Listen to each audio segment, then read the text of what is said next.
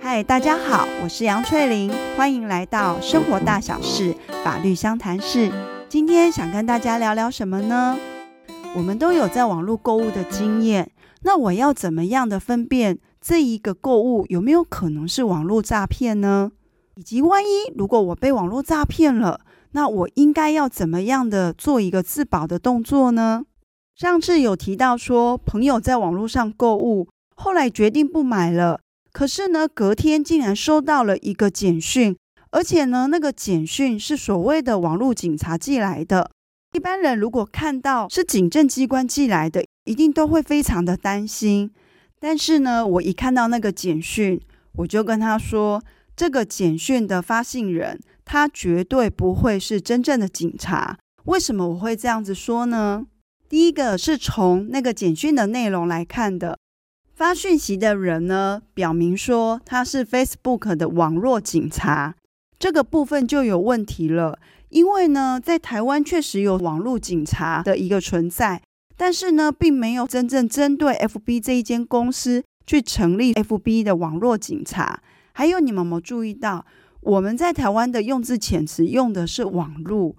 只有在大陆才会用网络警察，所以这个绝对不会是台湾的警察单位发给你的。第二个，当他呢在这个简讯里面列了很多的法条，那在最后面呢他却去提到说，今天呢卖家已经针对你契单的这件事情对你提出了上述法条相关的一个告诉，所以呢你必须要在24小时之内去跟卖家联络，如果呢你没有去做这些动作的话，那我们就会进行后续的处理。这样的一段文字其实跟台湾的警察在受理民众报案的时候，那在进行后面的一个程序是有非常大的不同的。今天呢当警察一受理了民众的报案，那去启动后面的要去通知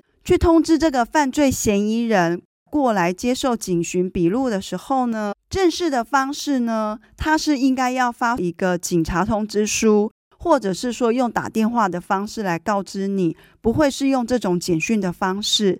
另外他的程序上有一个最大的问题是在于说，在这一封简讯里面呢，警察很善意的来提醒你说要赶快去处理，如果因为你的不处理，那对方也不愿意撤告的话，那他就会启动后续的程序。但是呢实际的作业，警察在接受报案之后，如果他要终止他后续的一个处理程序，一定呢是这个告诉人主动的来说他要撤回告诉，才有可能让这件事情是结案的。警察机关呢是不会扮演一个所谓和事佬的角色去做一个调停的动作。所以呢我们就分别从这一封简讯它的用字遣词，通知犯罪嫌疑人呢是用简讯的方式，并扮演着呢希望事件能够赶快落幕的那种调解的角色。这些呢都跟警察单位在受理刑事案件的时候它的一个程序进行是不一样的，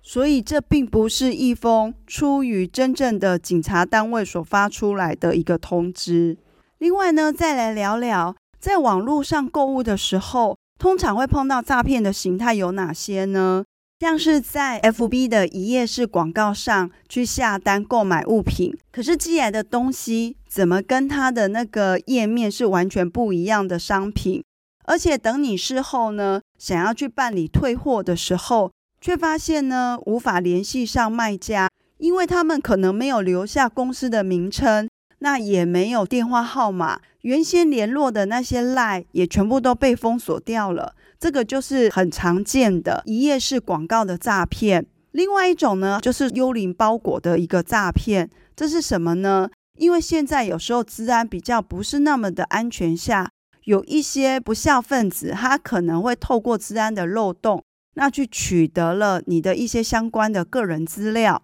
那这些诈骗的集团他们就会知道说，因为现在网络的购物是非常的频繁的，所以常常呢会有很多人可能在一个礼拜之间就是下单了好几次，那因为每一个厂商他运送的时间都不一定，久了之后呢对于买家来讲，他可能也没有那么的明确的去记住说他到底买了哪些商品，所以呢，当他收到了一个简讯通知他说，诶，你订的一个商品已经到门市了，请在期限之内呢去取货，看到这样的一个简讯，通常呢就不会想太多，就会到了门市之后，只要核对名字是正确的，就用货到付款的方式，那就拿到了这个商品。可是当你一打开之后才发现，诶，我从来就没有下订过这个商品啊，为什么会寄到这边，然后还要我去付款取件呢？这一种就是叫做幽灵包裹。所以呢，在面对这种不管是一页式的网络上的一个购物诈骗，或者是幽灵包裹的话，其实呢，对于消费者最大的保障是在于说，尽量不要在 FB 的网络上，尤其是针对这种一页式的广告，那公司的名称相关标示都不是那么清楚，又甚至是只卖一种商品的时候呢，通常呢就不要去下单。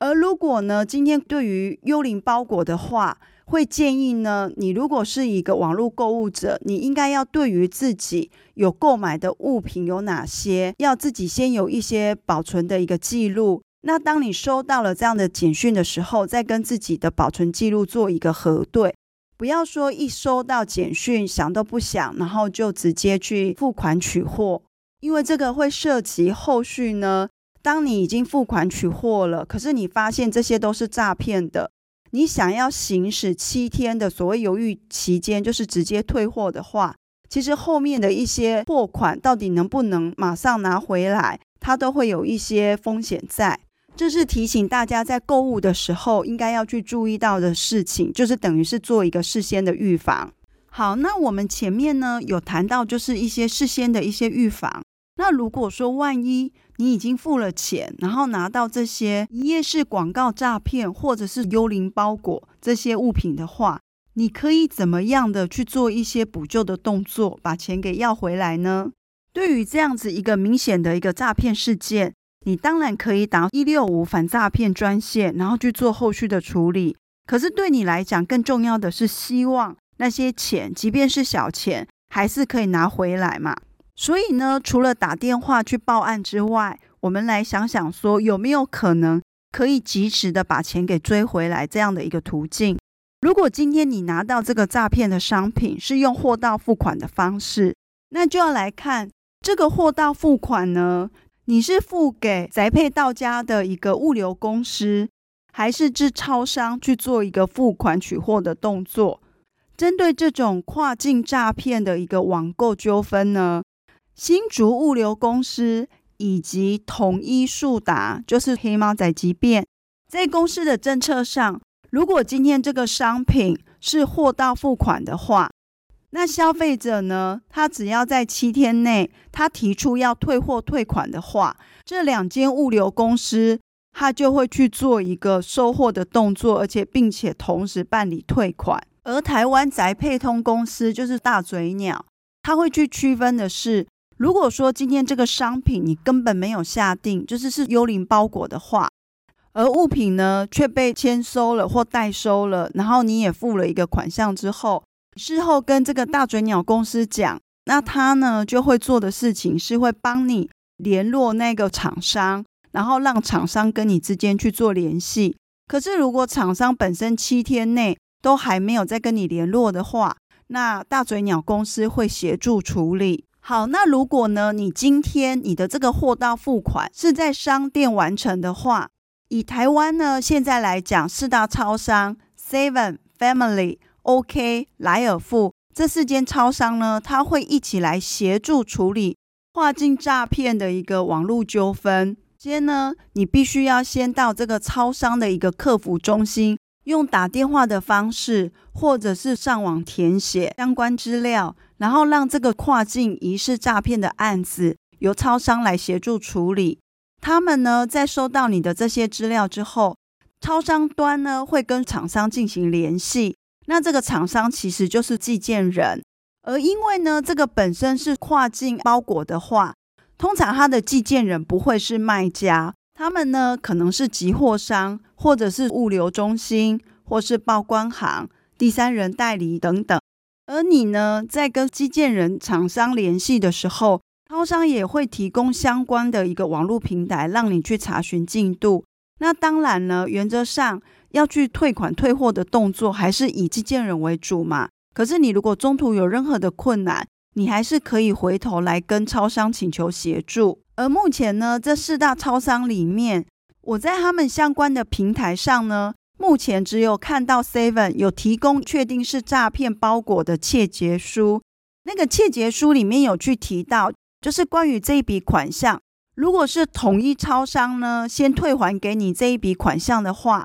那之后统一超商是可以代位行使你原本要对于寄件人的一个请偿求偿的一个权利。这边看起来呢，统一超商好像像其他前面讲的新竹物流或统一速达，就是黑猫宅急便一样，就可以直接先取得那个退款的款项，而不需要还要再跟卖家做联系。而另外3间超商呢，它所提供的服务就是在于说帮你去跟厂商之间做联系，但是真正的退款还是来自于厂商那一边，你并没有办法呢直接跟这3间超商要到那个款项。另外呢，我曾经有听到一个说法是说，如果说今天你去超商领货，然后看到寄件人他写的是非卖家的话，那你就不要领。这样的一个命题呢，其实是过于绝对的，因为订购单上如果出现了寄件人是非卖家的话，它只能说明说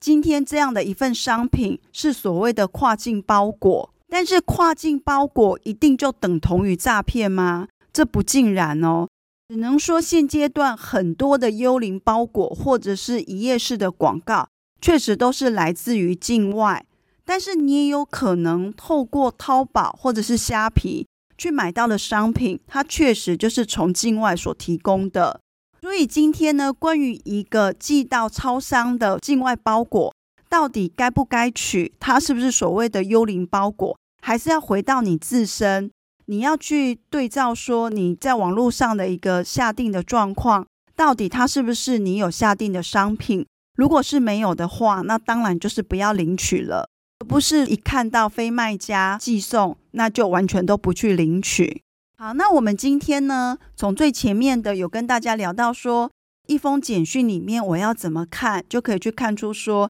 因为它的内容文字以及警察呢在受理案件的一个处理流程跟真实的状况是不一样的时候，那它相当程度就是一封诈骗的简讯。再来呢，就是针对网络诈骗，你事先的预防，你应该要去留意说在哪些状况之下它诈骗的成分很高，所以你就不要去做下单的动作。